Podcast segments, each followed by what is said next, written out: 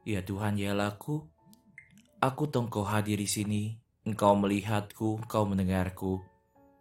Aku menyembahmu dengan penuh hormat. Aku mohon ampun atas segala dosa dan kelemahanku. Aku mohon rahmatmu dalam waktuku berdoa ini.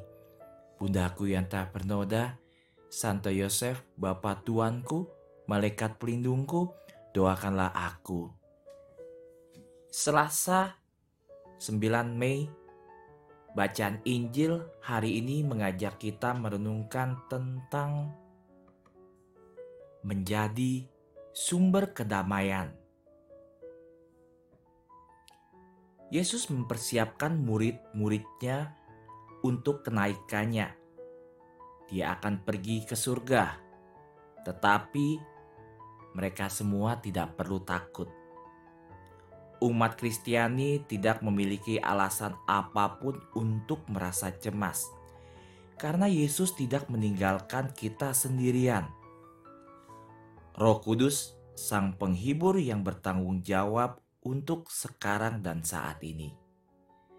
Dan ketika kita bekerja untuk Tuhan dan bersama Tuhan, tidak ada yang dapat menggoyahkan semangat kita. Pada suatu hari, seorang wartawan bertanya kepada Paus Santo Yohanes ke-23, "Apakah ia dapat tidur nyenyak di malam hari dengan segala kekhawatiran dan kegelisahan karena harus memimpin gereja. Dia menjelaskan bahwa dia memiliki masalah pada awalnya. Sampai suatu malam dia berkata pada dirinya sendiri, "John, mengapa engkau tidak tidur?" Apakah engkau atau Roh Kudus yang mengatur gereja? Roh Kudus bukan? Nah, apa yang kau khawatirkan? Tidurlah John. Sejak itu dia berkata, saya bisa tidur nyenyak. Dan ada sebuah cerita sahabat ketika bayi Alvaro sedang sekarat, dokter yang membantunya sangat sedih Bayi Alvaro meraih tangan dokter dan menenangkannya.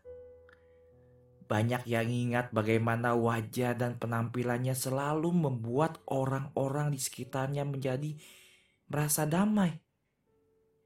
Pada suatu kesempatan, ada seseorang yang bekerja dengan sangat cemas di saat situasi ekonomi yang mereka alami.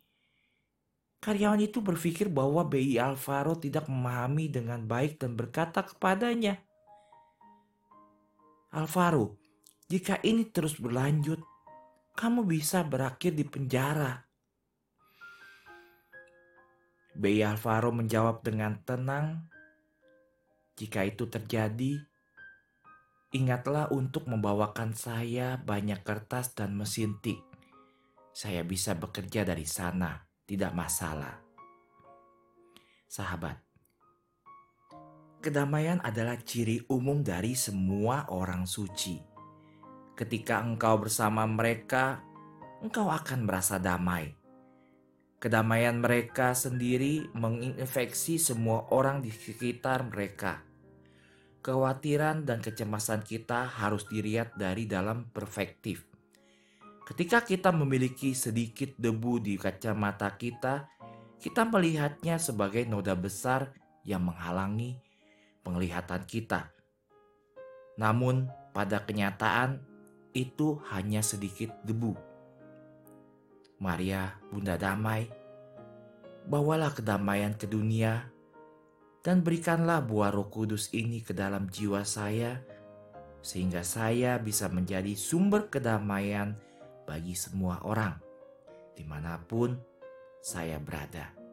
Bunda Maria, harapan kita dan tata kebijaksanaan, doakanlah kami.